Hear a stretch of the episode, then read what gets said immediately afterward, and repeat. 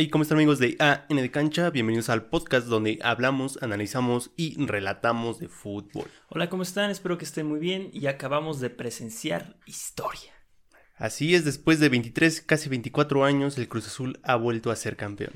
Y nos hemos arriesgado y le hemos escrito un episodio entero a la travesía del Cruz Azul Clausura 2021 así como también hicimos ilustraciones enteras antes de ser campeón. Así porque la confianza estaba pura desde que entró a liguilla, desde los 12 partidos consecutivos ganando, desde ese momento sabíamos que Cruz Azul podía ser campeón. Desde hace 23 años. Sí, exactamente, desde hace muchos torneos, pero bueno, vamos a comenzar y vamos a analizar cada punto de la temporada del Cruz Azul que los llevó a ser campeones. Vamos allá.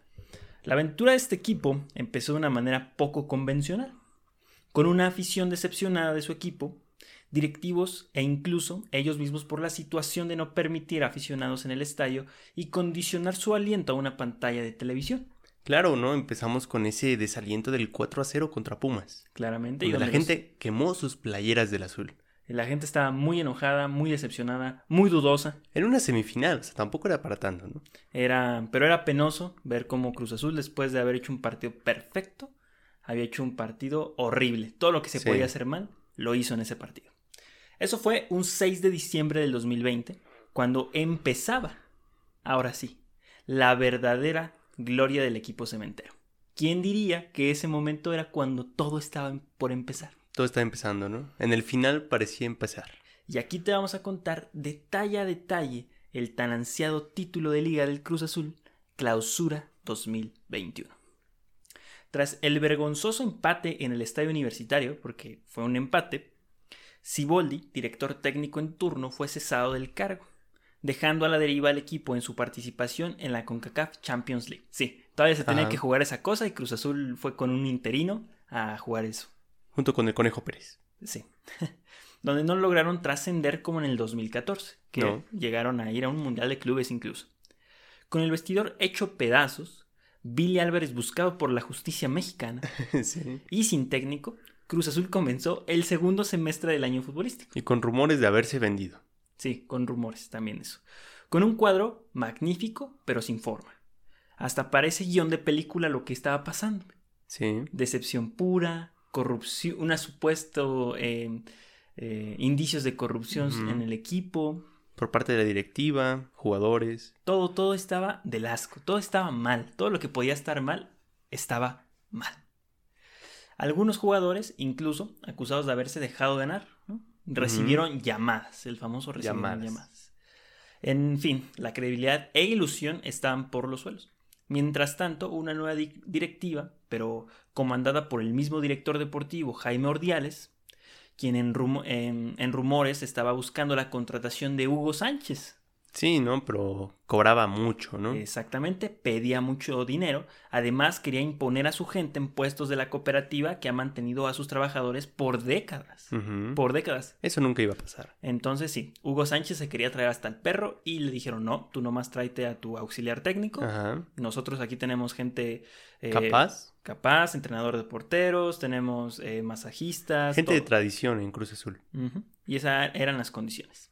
Entonces empezaron a sonar otros dos nombres de exjugadores del equipo como Carlos Reynoso, quien no tenía equipo al terminar su contrato con el Puebla, y Poncho Sosa, quien tampoco había triunfado en la primera división. Entonces las dos opciones eran raras. Eran hasta, hasta cierto punto decepcionantes para la afición cruz azulina porque esperaban a alguien mejor que Siboldi, que era difícil de encontrar, pero mira, aunque los dos eran, sí, buenos directores técnicos, pues tenían sus cositas, se desconocía hasta dónde podían llegar. Ajá. Porque Poncho Sosa, sí, Mr. Ascensos.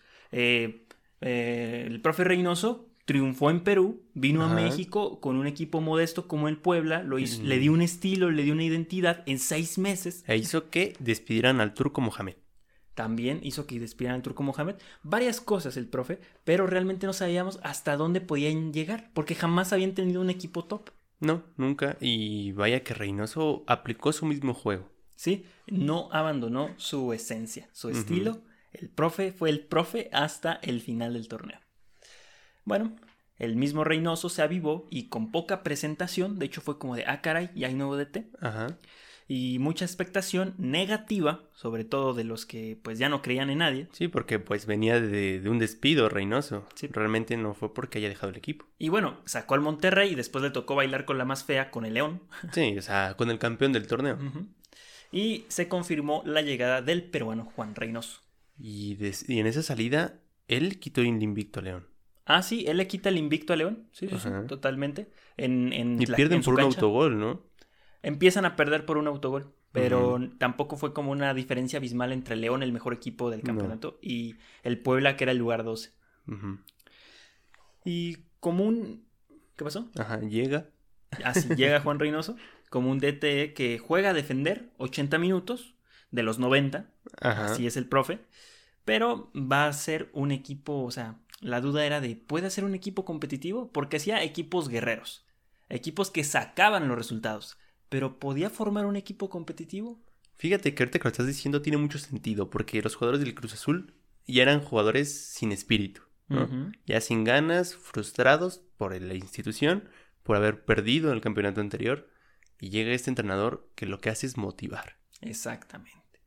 Y lo hizo. Y el trabajo más importante no estaba en la forma de juego, porque todos jugaban bien. Cruz Ajá. Azul tenía un equipazo, o sea, eso no era el problema. O sea, llegaron los prestados, pásate de lanza con Sí, los prestados, sí, ¿no? sí. Sí, ahorita vamos a hablar de eso. Sino lo difícil era el trabajo mental de los futbolistas. Estaban deshechos, el vestidor totalmente partido, cosa que se vio en el primer partido de liga, donde nada cuajó. No, perdieron. ¿Y qué pasó? No, el profe Reynoso no es el bueno, este equipo se va a caer. Otra temporada del olvido, ¿no? Sí, pero antes de seguir con el inicio del torneo hay que repasar toda la plantilla campeona, Ajá, porque todos aportaron algo en algún momento. algo. Y sobre todo porque eran un equipazo y no, no importaba a quién pusiera. Todos jugaban bien, la Todos verdad. jugaban muy bien. Y tenía jugadores totalmente distintos en todas las posiciones. A lo mucho tal vez Alvarado y, Or- y Orbelín se parecían en, en algo. Sí. Pero de ahí en fuera es que todos eran totalmente diferentes. Y vaya que el profe sabía hacer cambios y, y aplicaba siempre los cinco. Eh, Así es. En, los- en la portería, como no podía faltar, Jesús Corona, que empezó el campeonato con 39 años, Ajá. cumplió los 40 durante. Y en el transcurso, eh, pues se convirtió en el portero más longevo en coronarse con la máquina. Ujú. 40 años de corona ya. Eh, Es que es impresionante. Es muy difícil que cualquier portero de 40 años gane un título. No, ¿y de qué manera? Corona fue pieza fundamental, un maldito arquerazo. Es como dicen, ¿no? Este, ya cuando estaba viendo acabado Corona de alguna forma, hace dos años se vio disminuido su rendimiento claramente, pero desde hace año y medio, un año, lo venía haciendo ahí más o menos bien y ahorita clave. Yo creo que fue la presión de que llegó jurado. Puede ser. Fue la presión de que llegó jurado, sintió que podía ganarle lugar O tal vez de que llegue el Conejo Pérez a la institución, también. Siboldi, que también fue portero. O sea, Sí. ¿sabes? Como que empezó Sí. el ambiente. El segundo portero era Sebastián Jurado, el originario de Veracruz. Tuvo pocos minutos, pero fue una pieza de confianza y presión a Corona. Que si por alguna razón el mero mero no podía estar, todos confiaban en Jurado. Decían, no está Corona, está, está Jurado. De hecho, Jurado juega el desastroso 4-0. Sí, sí es cierto. Él juega en ese partido porque Corona eh, no se sentía bien para jugar ese partido. Porque había recibido llamadas. Por entonces, cuando llegó a Cruz Azul, eh, fue una de las transacciones de porteros y no alcancé a checar si ha sido la más cara en la historia del mercado interno del fútbol mexicano. Llegó por 6 millones de dólares el Cruz Azul. De porteros, muy posiblemente sí. O sea, 6 millones estaba claramente a sobreprecio. Sí, ahorita vale 2. Ujú. pero jurado lo vale cada centavo porque si se queda es que Hay un gran futuro en esa portería. totalmente. Y mención especial al tercer portero, a Gudiño, quien no pudo debutar en liga, pero igual estuvo compitiendo por un puesto. Sí. De hecho, se veía a veces eh, que Jurado no, no iba y el Judiño iba como segundo, entonces aparecía. Vamos a pasar a la defensa, tal vez la línea más fuerte y más eh, De más experiencia. y venerada, porque tenemos al histórico Julio Domínguez el Cata, Sí, sí, sí. odiado por todos. Mi compañero estaba, este, vaya, odio profundo, ¿no? De un Cruz Azulino hacia el Cata, teniendo tantos partidos, tantos años, y le tenían odio. Pero después de la liguilla decían, es que es un dios el Cata. Sí. Y me gustaban mucho los memes del Cata que decían, dio un pase bien, otro año de contrato el Cata. Sí, sí, sí. Eh, la gente no quería el Cata ya. Pero porque se veía opacado por el nivel de Pablo Aguilar. bueno, es que ya los dos están grandes. Ya los dos ya... mm, 90 minutos bien, difícilmente. Pero los daban. Los daban y fueron la pareja de centrales. Que de hecho, eh, vamos a llegar a eso, un poquito al sistema de juego del profe. Pero eran tres centrales generalmente. Eh, jugador histórico, mal querido por la afición, ya que junto a Corona cargan todos los subcampeonatos del siglo XXI. ¿Qué serán? ¿Siete? Eh, cinco, creo, cinco. ¿Cinco? Sí, desde que están juntos, cinco, más o menos. Contra Toluca, Monterrey, América, América por dos Pachuca. y Pachuca. No, Pachuca ya fue en el 99. Sí. ¿no? Entonces Mm, cargan Santos. cuatro. Eh, También San- fue en... No, en Santos no, no estaba Corona. Estaba Josgar, me parece. Ok.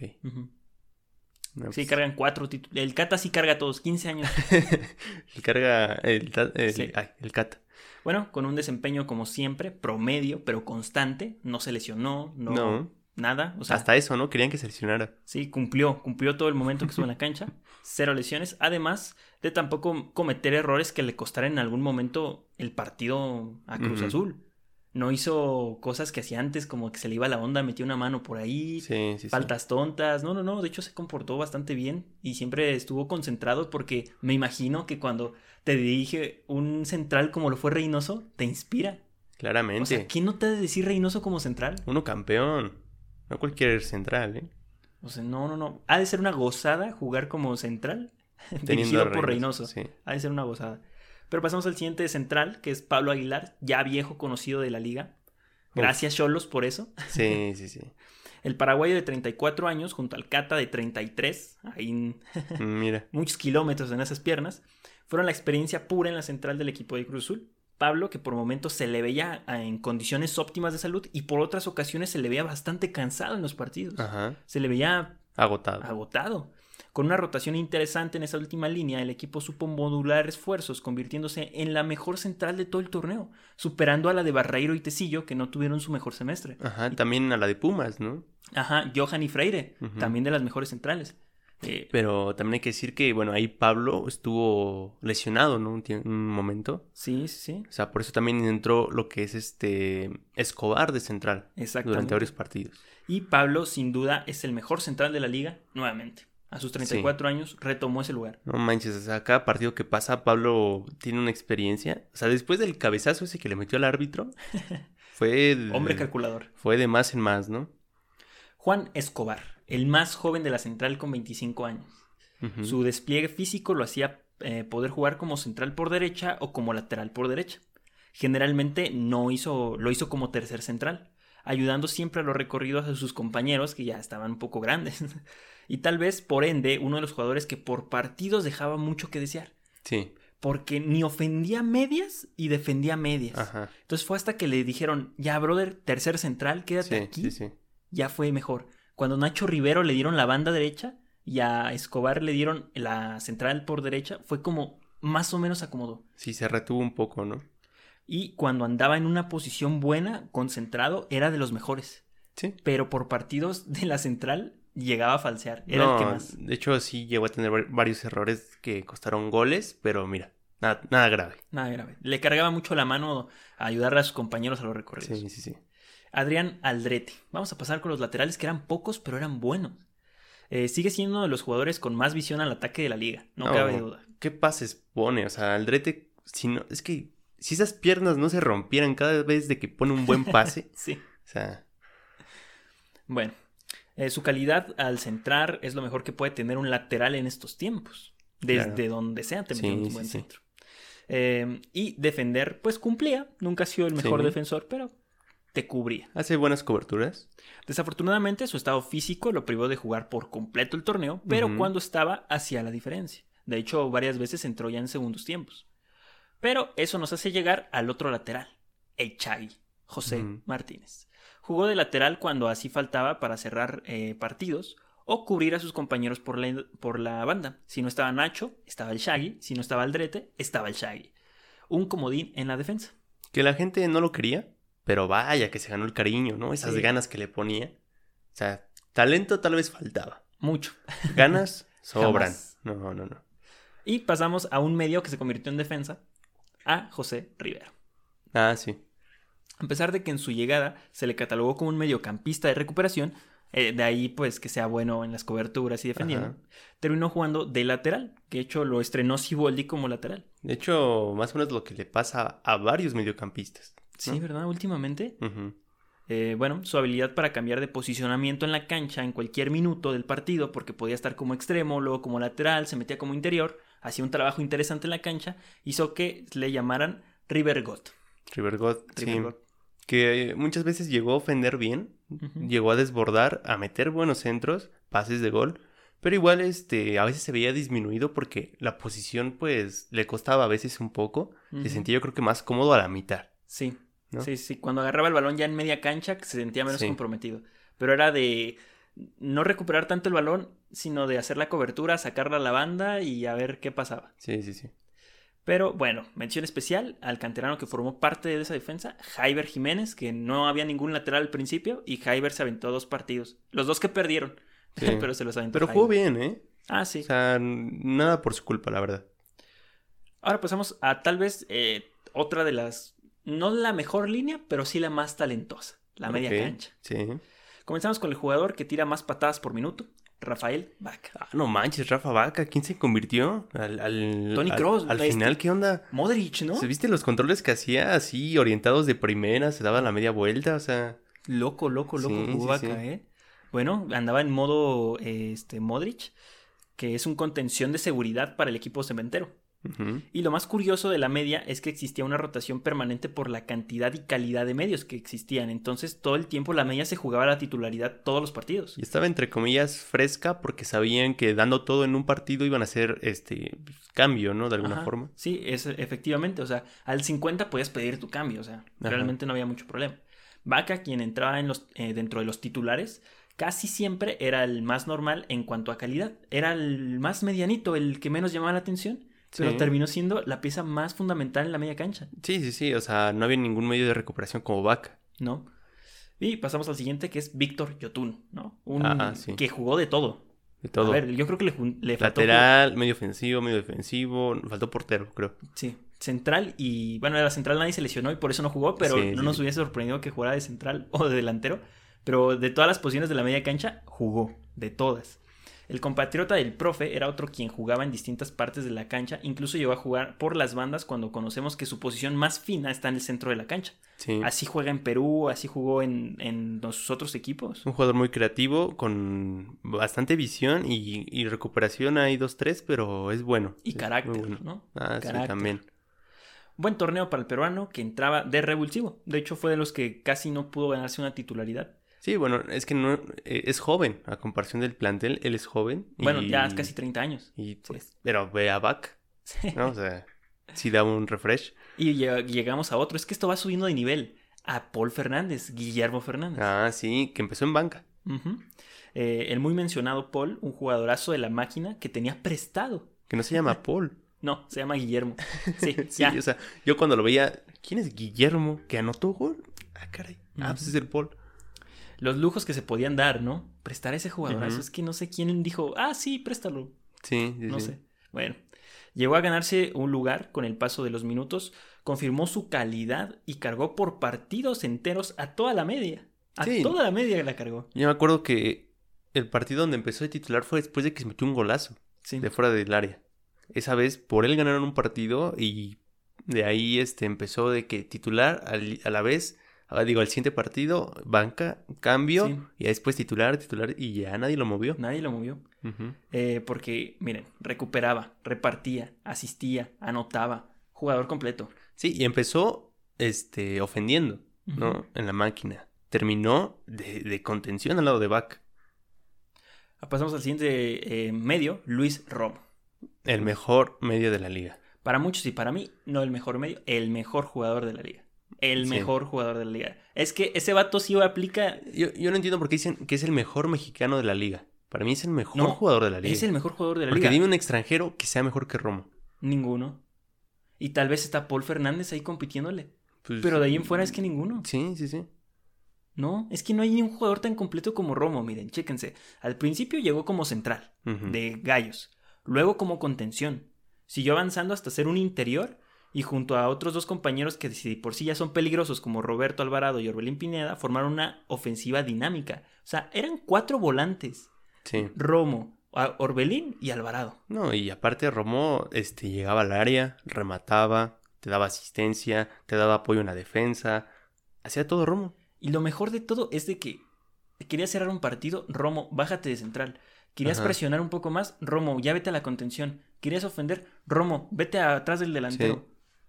¿Qué onda con Romo? Adelantar líneas, Romo se adelanta. Atrasar líneas, Romo se atrasa.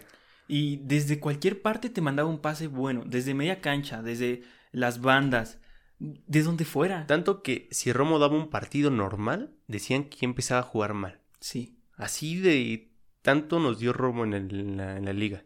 Y además que servía mucho para el esquema del profe porque al defender era bastante bueno presionando.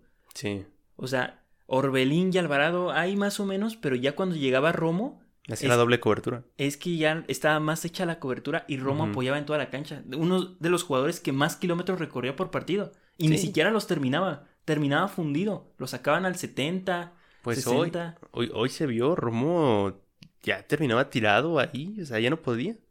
Pasamos al siguiente medio, pero no menos importante. Elías Hernández, un jugador con una calidad sobrenatural. De hecho, los entrenamientos hace muy buenas cosas, pero en los partidos se, Se, me apaga. apaga. Es que la edad, ¿no? Yo creo ya también le pesa. O sea, ya no es tan rápido como antes.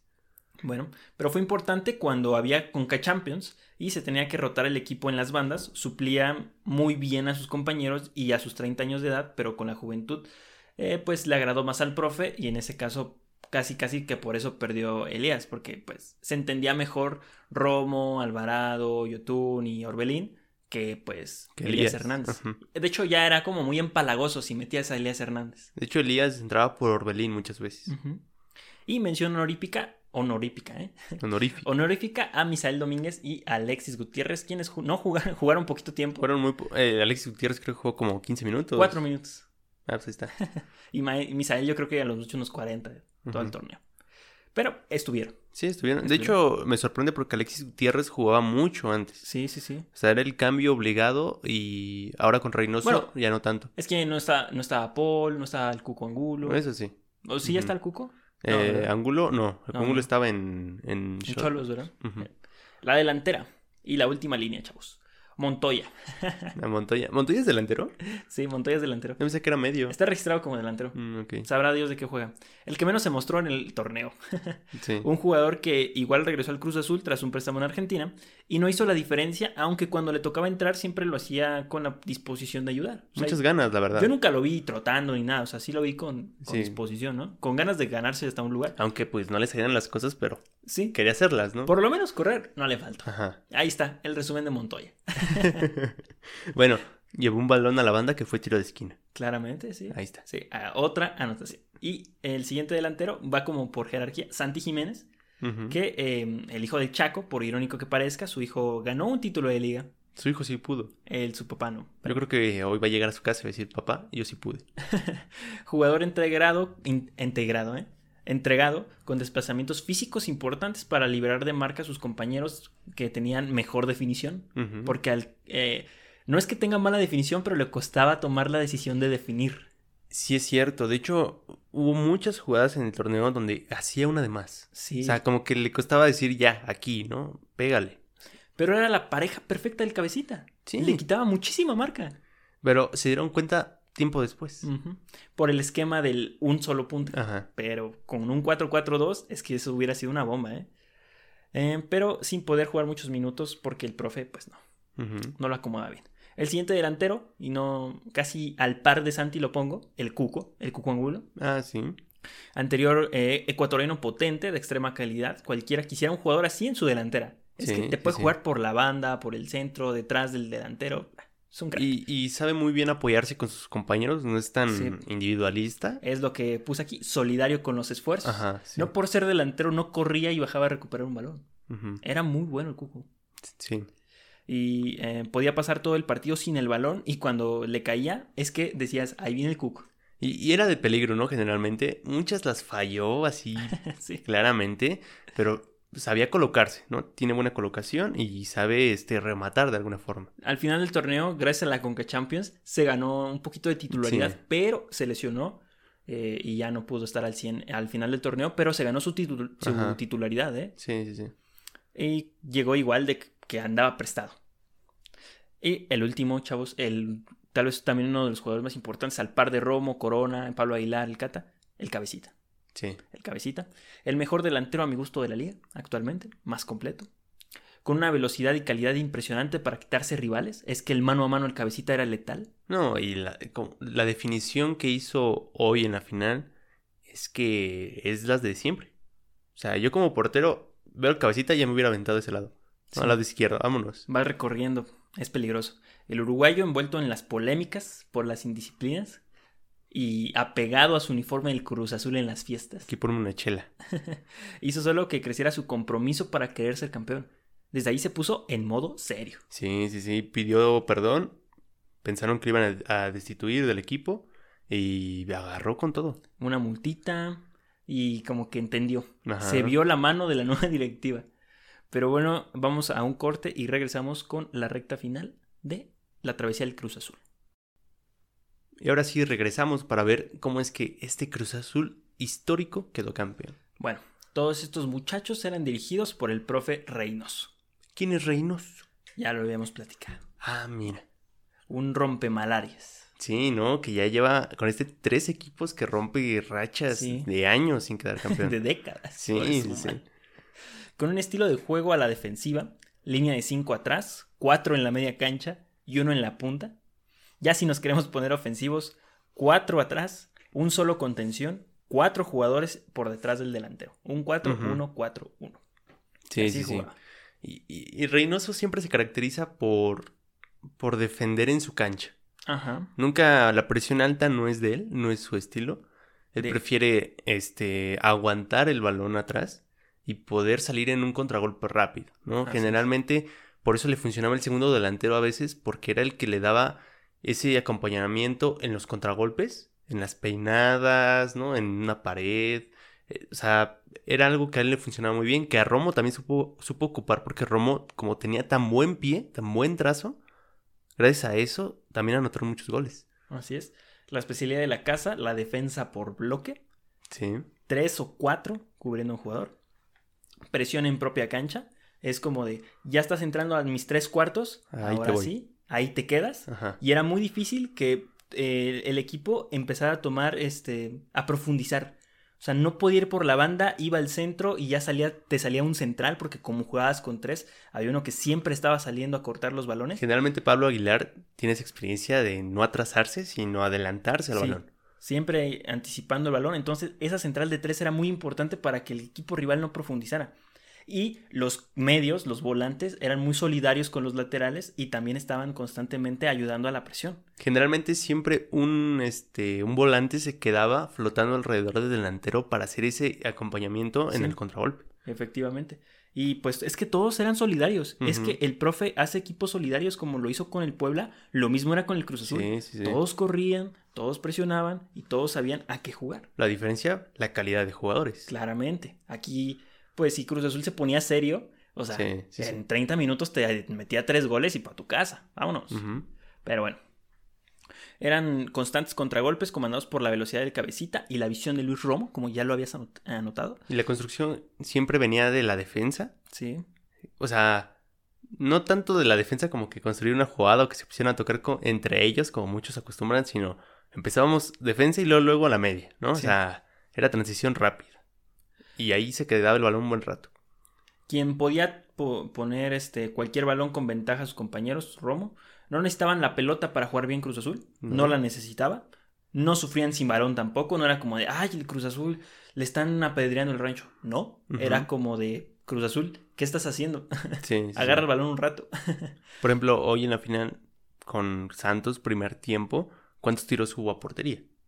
El del gol, creo. No, Sí. o sea, de ahí en fuera defendió 45 minutos y hubo nada más un tiro a portería. O sea, te dice de lo bien que puede defender. Y al estar habilitados los cinco cambios, Cruz Azul era superior en todo momento al rival. Porque tenía un equipazo y entre, entraban los cinco cambios y entraban cinco iguales de buenos. Sí, sí, sí. Entonces, pues realmente fueron pocos los instantes reales donde Cruz Azul se sentía incómodo. O sea, Sí, nada más no contra Juárez. No sentías en un partido ese partido Sí. incómodo, pero no sentías en un partido donde decías que Cruz Azul va a perder. No, no, no. De hecho, siempre tenías como la confianza de que un cambio iba a arreglar el equipo. Exactamente, ¿No? sí. Entraba el cambio y decías, ah, ya viene el bueno. Sí, sí, sí. Pero tal vez presionando por ganar, pero jamás incómodo del todo el Cruz Azul. ¿eh? O sea, Ujú. presionado Cruz Azul por meter el gol como el partido de Juárez que mencionas, ¿no? De que Sí, sí, sí. la 11, la victoria 11, la 11, la 11 y el cabecita, ¡pum! Vámonos. es que sí, tienes que buscar eso. La temporada regular de la Cruz Azul se resume en tres partes. Me gustó esto, ¿eh? Tres partes maravillosas. Empezaron el torneo con el pie izquierdo. Perdieron contra Santos, luego en casa contra el Puebla. Y el cabecita crudo. Hay que recordar eso. Sí, eh, bueno, jugó bien el cabecita y a pesar de que estaba crudo, ¿eh? sí. Bueno, las cosas de la vida, esos dos equipos llegaron a las semifinales de la otra llave. Sí. Cruz Azul, eh, perdón, Puebla Puebla y y, Cruz. Santos. Ah, por Luis Santos. Contra los dos que perdió. Sí, o sea, Cosas de la vida. algo muy feo, ¿no? Bueno, esa es la primera parte. Perdimos dos partidos, ambos por un gol. Eh, el equipo no generaba la ofensiva, pero, pero, pero, luego duraron 12 partidos ganados de manera consecutiva. Empatando la mejor racha este, en la historia de los clubes Liga MX y superando su mejor racha de ellos mismos en su historia. Efectivamente, y deja tú de eso. 21 goles a favor y 5 goles en contra en 12 partidos. 5 goles en contra en 12 partidos. Eh, pues Reynoso, además de ser buen entrenador defendiendo, fue muy, muy buen defensa y se ve. Se Un ve. equipo sólido, estructurado, bien hecho. Era difícil jugar a la Cruz Azul. No, cuando Pablo Aguilar se recuperó es que fue una cosa de no pasar, o sea, era no pasar, no pasabas nunca. Estas 12 victorias los llevaron a compartir el récord con el León del equipo con más victorias consecutivas en la era profesional, quítenme al Necaxa. Pero estas 12 victorias nos llevan a la tercera parte del campeonato regular, cuando se jugó el clásico joven. Ah, sí. Esa es la tercera parte, chavos. Un partido que prometía, y prometía muchísimo. Demasiado. Los dos este, cabezas de, de tabla, ¿no? De la liga. Se jugaban el liderato, de hecho. El América estaba por detrás de la máquina del profe Reynoso, eh, administrativamente, porque al América le quitan tres puntos contra el Atlas y no hubiesen hecho los mismos puntos. El América de Solari, que ante la Chivas había dado un recital. O sea, es que el clásico Chivas América, el América jugó muy bien. No, bueno, también Chivas eh, jugó porque el tapatío, ¿no? O sea, Pero, o sea, decíamos, o sea, si con esa intensidad se jugó el clásico nacional, sí. el clásico joven podía tener más, porque Cruz Azul era un buen equipo. Pero bueno, pocos se preocuparon por atacar y se dedicaron a cortar el juego en la media cancha. Fue un juego que estuvo en la media cancha, ni siquiera en la defensa, ¿no? Todo fue en la media cancha. Todo ahí se perdía, se recuperaba, nadie profundizó. Y al final, pues la polémica, penales, que si bien, que si mal. Y terminaron empatando uno a uno, que le quitó a Cruz Azul la oportunidad de vencer el récord. Y pues América de quedar líder. Eh, fue como de, ¿qué está pasando? Sí, un partido tan importante que quedó pues en cualquier partido. Aún jugaron dos partidos más en la recta final del torneo para completar la tercera parte. Ganaron al San Luis, pero en el último minuto les empató Cholos, dejando la posibilidad de poder ser el equipo con más puntos en la historia de los torneos cortos. Sí. Y al final empataron otro récord con el León. Que hubo muchos partidos donde Cruz Azul metía banca. Ah, sí. Ah, Era maravilloso. Qué banca, no manches. Ya Juárez quisiera traer ese equipo. Sí, sí, sí. Ya cuando veías a Elías Hernández decías, ah, va, va- va a meter banca. Va a banca, sí. Sí. Obteniendo el 80% de los puntos disponibles, o sea, 41 puntos. Ya que estamos hablando de números, vamos a checar los de la máquina. A pesar de ser un equipo sumamente defensivo, solo vio 30 tarjetas amarillas. Dos por partido. Bastante bien. Pues regular, regular. Siendo el tercer equipo con menos tarjetas en el torneo. El tercero en la tabla del fair play. Junto al América y Toluca fueron los equipos con más goles. 26. En 17 partidos. Ajá. También fueron el equipo que menos goles recibió. Solo 11. Ujú. Por si fuera poco, fueron el mejor visitante, sumando 19 puntos. Y junto al América fueron el mejor local, sumando 22 puntos. ok. O sea, es que fueron los mejores en todo.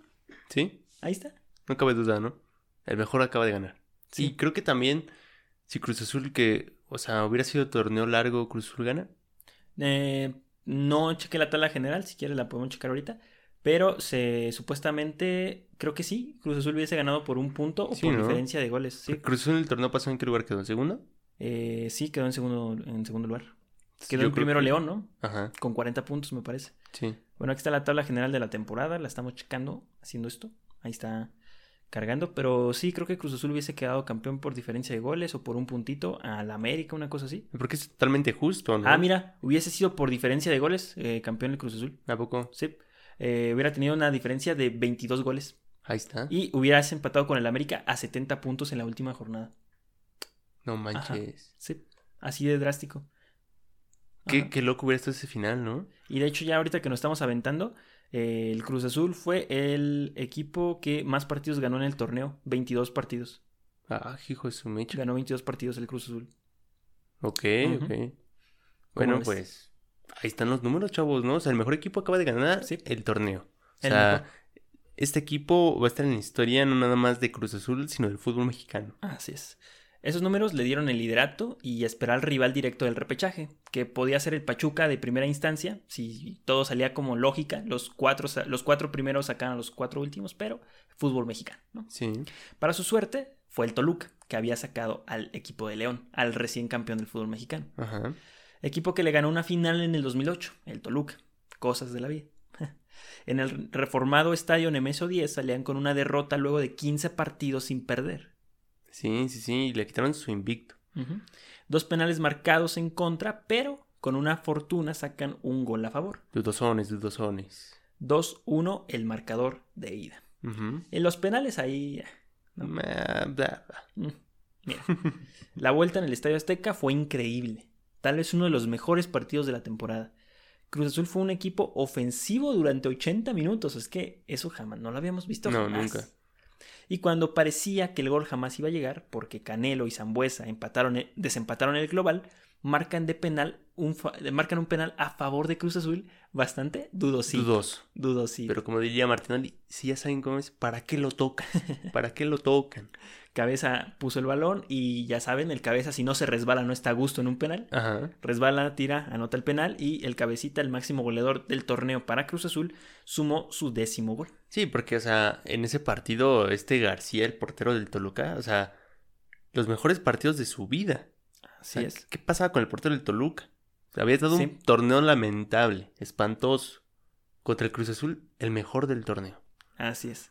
Y Romo, al quien le hicieron el penal, era el máximo asistente. Entonces, estos dos no eran la primera vez que se. O sea, es la primera vez que se juntaban, pero ya habían ha sido sociedad en, otras, en otros partidos. O sea, Romo le puso cinco asistencias a sus compañeros. El segundo máximo asistente del fútbol mexicano, porque el primero es Zambuesa. ¿no? Ok. 4-3 el marcador global, una locura. El Chaquito al final anota un gol. Sí. Y siguen el camino al campeonato. Ujú. El siguiente rival fue el Pachuca, que venía de sacar a las Chivas del América. Agrandados los muchachos. El mata gigantes le dice. Ese equipo también le había ganado la final, una final del Cruz Azul en el 99. claro. Iba de a poquito el Cruz Azul ahí repartido. Pero es que el Pachuca, el peor plantel, yo creo que había en ese momento. Sí, el peor equipo. Peor equipo. No Sí, peor peor plantel, equipo. peor equipo. Un partido horrible de, en la ida, pero salieron empatados a cero goles sin gol de visita, lo cual de- era desventaja para el Cruz Azul. En la vuelta, el siempre difícil Estadio Azteca, Luis Romo levanta la cabeza y le pone un bombón a Santiago Jiménez, quien con la cabeza la cambia toda al segundo poste. Golazo, Sí, sí, sí. golazo. Segundo gol para él en la liguilla. Sufriendo un poco en ese partido y con un global nada holgado, pasaron a la final. Un se sufrió. Que me cayó la boca el Chaquito, porque yo decía, es que ¿por qué piden a tanto Chaquito si no ha demostrado que anota gol? Y justo en liguilla el chavo demostró que tiene pantalones, diría. Ah, sí, se puso el chip. Pero, em, bueno, ya Cruz Azul está en la final, un poco sufrido, con Toluca ahí estuvo, con Pachuca ahí como que tampoco el gol llegaba. Ajá. Era el gol, como que se hacía de capricho el gol. En contra de Santos, equipo que era difícil, pero difícil de creer que estuvieran en la final. Muy difícil. Eh, quinto lugar de la competencia, hizo un repechaje en contra de Gallos que lo golearon con facilidad, Sí. como ya costumbre. En los cuartos superaron a Monterrey en los últimos minutos, o sea, sacaron a un posible finalista en los últimos minutos. Sea, un contendiente al título. Y em, en las semifinales le ganaron al Puebla con cierta facilidad. Que el Puebla venía de dar un temporadón. Se hablaba de que el Puebla iba a llegar a una final después de también muchísimos años. Y, pero pues no. En la liguilla no pudo anotar ni un gol. De hecho, el gol que anotó fue un autogol. Ajá. Eh, el Puebla jugó muy mal.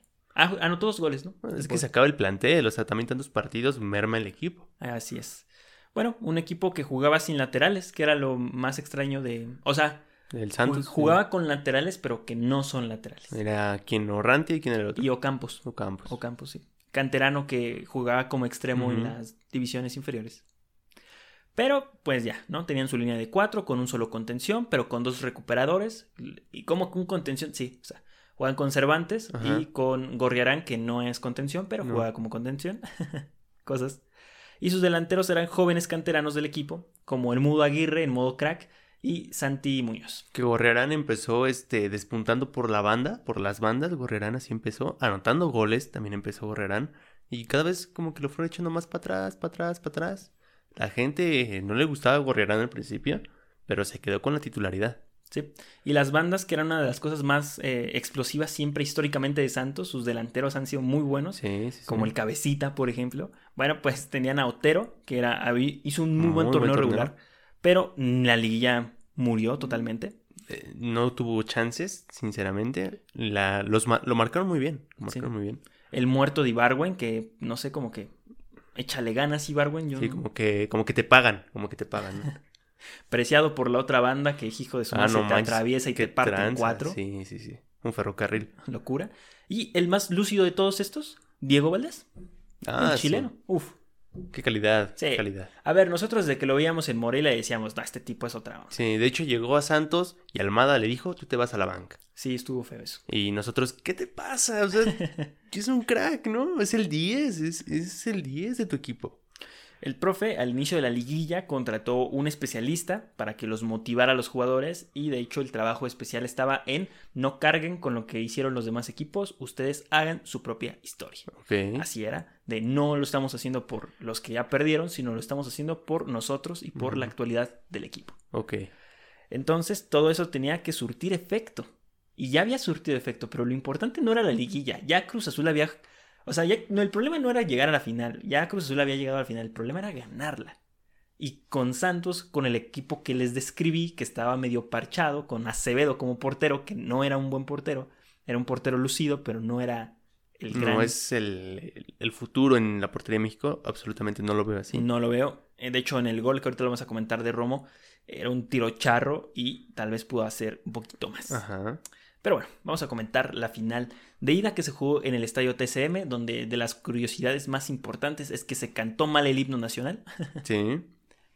cosa que ya no pasó en el partido de vuelta. Metieron el 70% de gente. Metieron el 70% de gente cuando el Azteca metió el 25%, pero si nos vamos a proporciones, son la misma raza. Ahí está. El partido empezaba y eh, la gente en Torreón, como es costumbre, bueno, como era costumbre, no sé, No qué, les, no sé qué les pasó, pero es que estaban muy apagados. Estaban muy apagados, ¿no? Todos sentados, viendo el partido. Como si fuera obra de teatro, ¿no? Así. Nada más. Sí. O sea, ¿qué tranza? Apoya a tu equipo, apláudeles. Miéntasele al entrenador contrario, al que se te acerca a la banda. Sí, pero bueno, Santos hizo un buen, un buen partido de ida. De hecho, empezó a dominar por partes. El primer tiempo fue, pues, más o menos entre los dos. Estuvo dividido. Sí, estuvo muy bueno el primer tiempo. Y el segundo tiempo fue tendencioso totalmente hacia Santos. Sí. Y de hecho, tiene mucho sentido lo que hablamos al principio, porque en un balón donde Romo va a presionar una jugada que no vale nada, el central que no es muy bueno saliendo, pues termina reventando el balón Ajá. a la banda y de un lateral, de un lateral que es como el librito, o sea, de lateral no te pueden hacer gol, Ajá. de un saque lateral, Romo hace el gol después de quitarse a medio, media defensa, Doria llega de frente. Quiere reventar. le revienta el balón, le vuelve a caer a, A a Romo. Romo. Es que esa es fortuna. y Romo tirándole medio charro, media vuelta, Sí. anota el primer gol de la final. Que Dory había hecho un mano a mano, ¿te acuerdas? Sí. Contra el cabecita. O sea, Virgil van Dijk, ¿no? O sea, yo vi ahí y dije, ah, su mecha, ¿no? O sea, Sí, ¿Qué onda con Doria? sí, ¿No? sí. O sea, eh, dio muy, muy buena final Doria. Se nota que tiene experiencia en el equipo. No tiene experiencia en finales porque pues no ha jugado tantas, no ha jugado finales, exactamente. Pero se vio que, que es un hombre de experiencia, un tipo que no sabe salir muy bien con los pies. No, le cuesta Ninguno de los dos, este, Félix y Félix, Doria, Félix Torres y, y Doria no con sabe. los pies no la toquen. No la toque, no, no, no.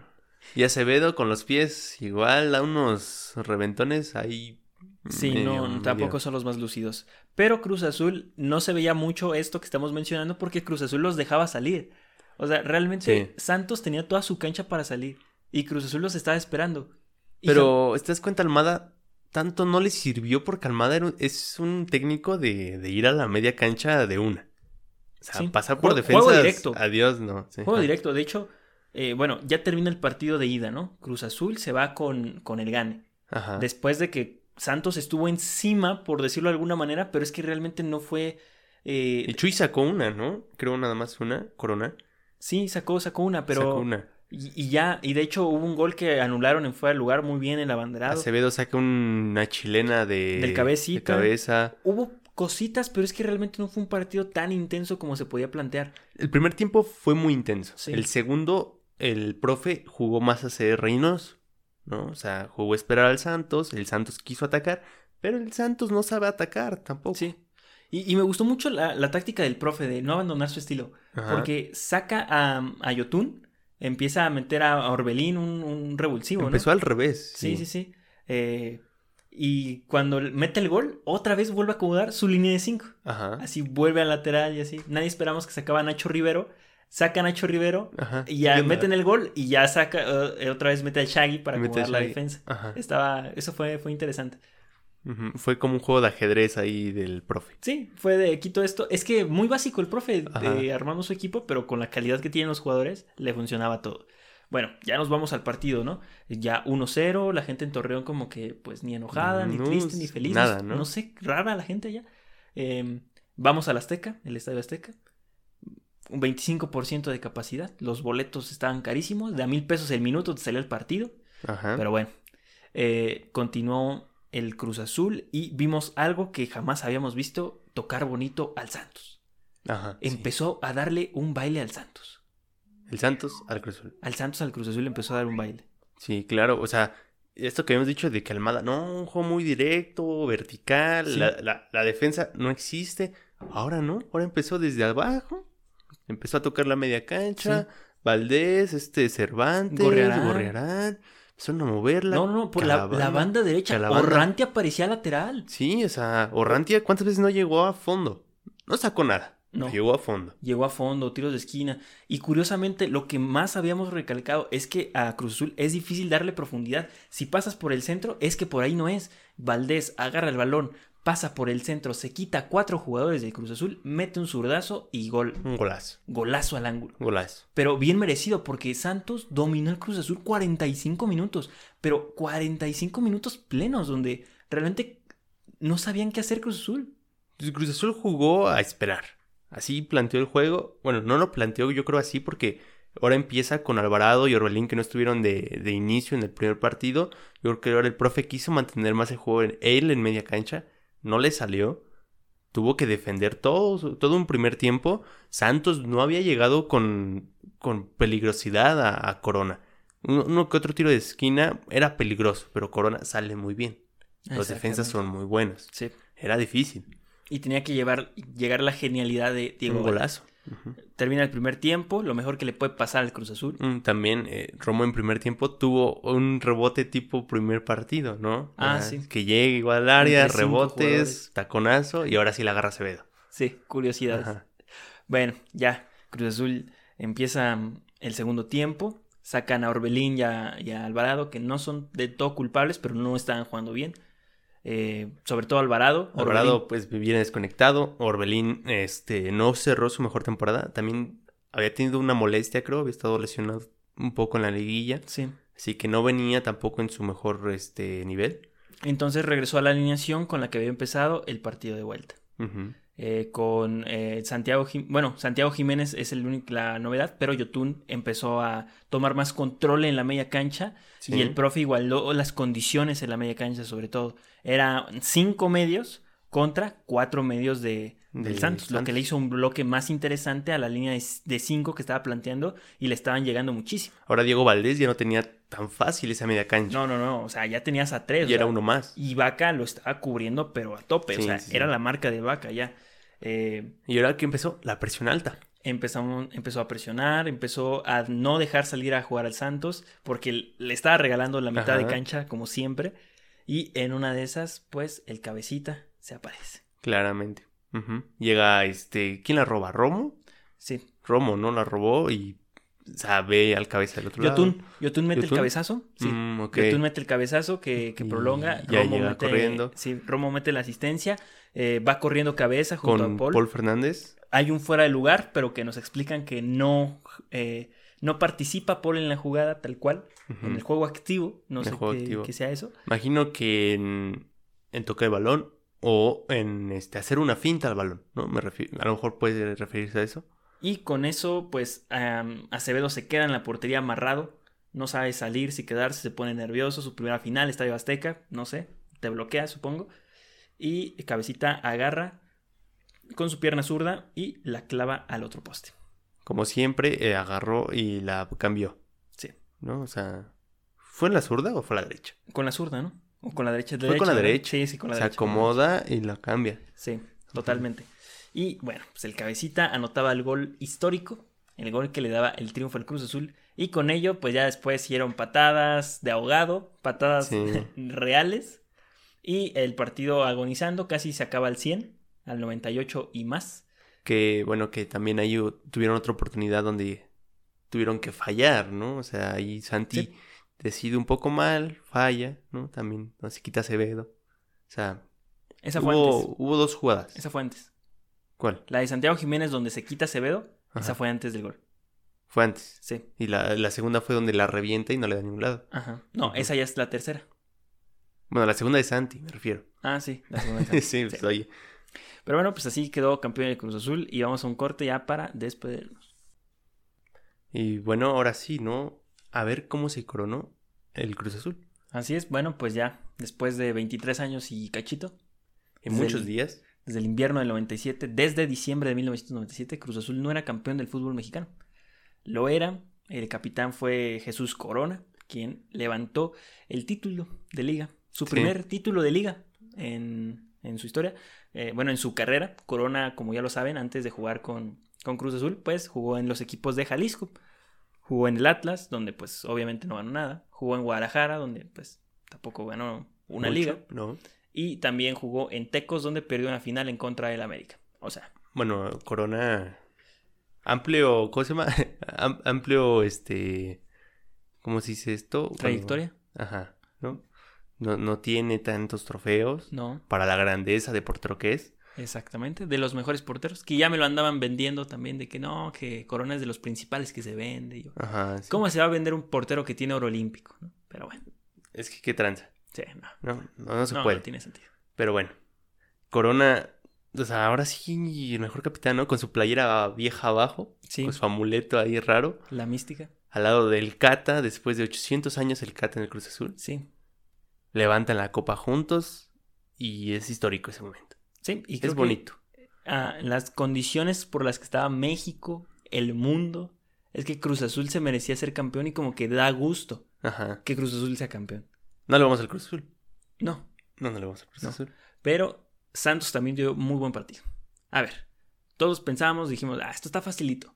Y le sufrieron, Le sufrieron. La verdad es que Santos hizo un partidazo. le sufrieron. Y va a ser un partido que está, eh, pues, complicado. ¿no? ¿Por qué? Porque va a ser recordado, pero como no sé si sea el partido que la gente se esperaba con el que el Cruz Azul se iba a coronar. No es tan épico, ¿sabes? Pues no tanto, pero es épico en sí mismo, porque después de tantos años, pandemia, apenas la gente va, gente en lágrimas, Rubén. O sea, en- literalmente en lágrimas, pidiendo la hora desde el minuto 60. sí.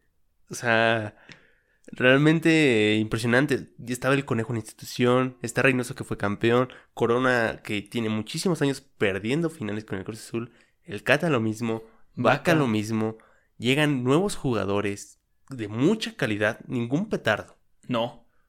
No, Ningún no, no. petardo. Billy ya no, ya no está Billy. No, ya no está Billy. O sea, es mágico. O sea, realmente sí es un Cruz Azul nuevo de alguna manera. Y yo, yo me voy a arriesgar. Cruz Azul va a ser el nuevo equipo. Va a ser el nuevo equipo ganador ya. El nuevo, el nuevo de la década. Sí, sí, sí, ya. Un, un Tigres, un, A ver, un si mantiene- Toluca de los torneos cortos. Si mantienen su plantel, que, que lo veo difícil ya en estos tiempos del fútbol, o sea, ya veo difícil que se mantenga un plantel. Puede ser, pero quién sabe, porque, o sea, Romo, Orbelín, este, en cabeza, tienen calidad para, para irse, ¿sabes? O sea, para ya no estar en, fútbol, en el fútbol mexicano. Sí. Entonces, quién sabe si puedan retenerlos o si ellos quieran quedarse en la institución. Pues ya veremos qué pasa, pero Chaviza, hasta aquí la travesía del Cruz Azul, clausura 2021, después de 23 años, y con una historia que empieza muy épica y termina, empieza muy mal, Ajá. va mejorando, se pone perfecta y termina como todos lo esperaban, con el Cruz Azul campeón. Campeón. Con un jugador de entrenador, un jugador de hace 24 años, Sí. jugador. Con el Este, conejo, sí. Sí, sí, sí. Con el conejo. Es que muy bonito. Sí. ¿Cuánta gente lloró hoy, no? O sea, llorar de felicidad. Qué loco está eso. Ayer, ¿no? Ayer, sí, Sí. cierto. Qué, qué cosa tan bonita. ¿no? Bueno, hasta aquí este episodio. Espero les haya gustado, se hayan entretenido, hayan entendido un poquito más sobre los, los juegos, los equipos. Sí, eh, a ver, esto es contexto histórico para la gente que no lo vio. O sea, yo sé que para una persona que pues, lo vivió, pues es como de, pues no me estás contando nada nuevo. Ajá. Pero desafortunadamente en el fútbol mexicano no existe nadie que te diga, así fue como quedó campeón un equipo. Sí. Que te explique jugador por jugador, cómo jugaban, el director técnico, el contexto del equipo.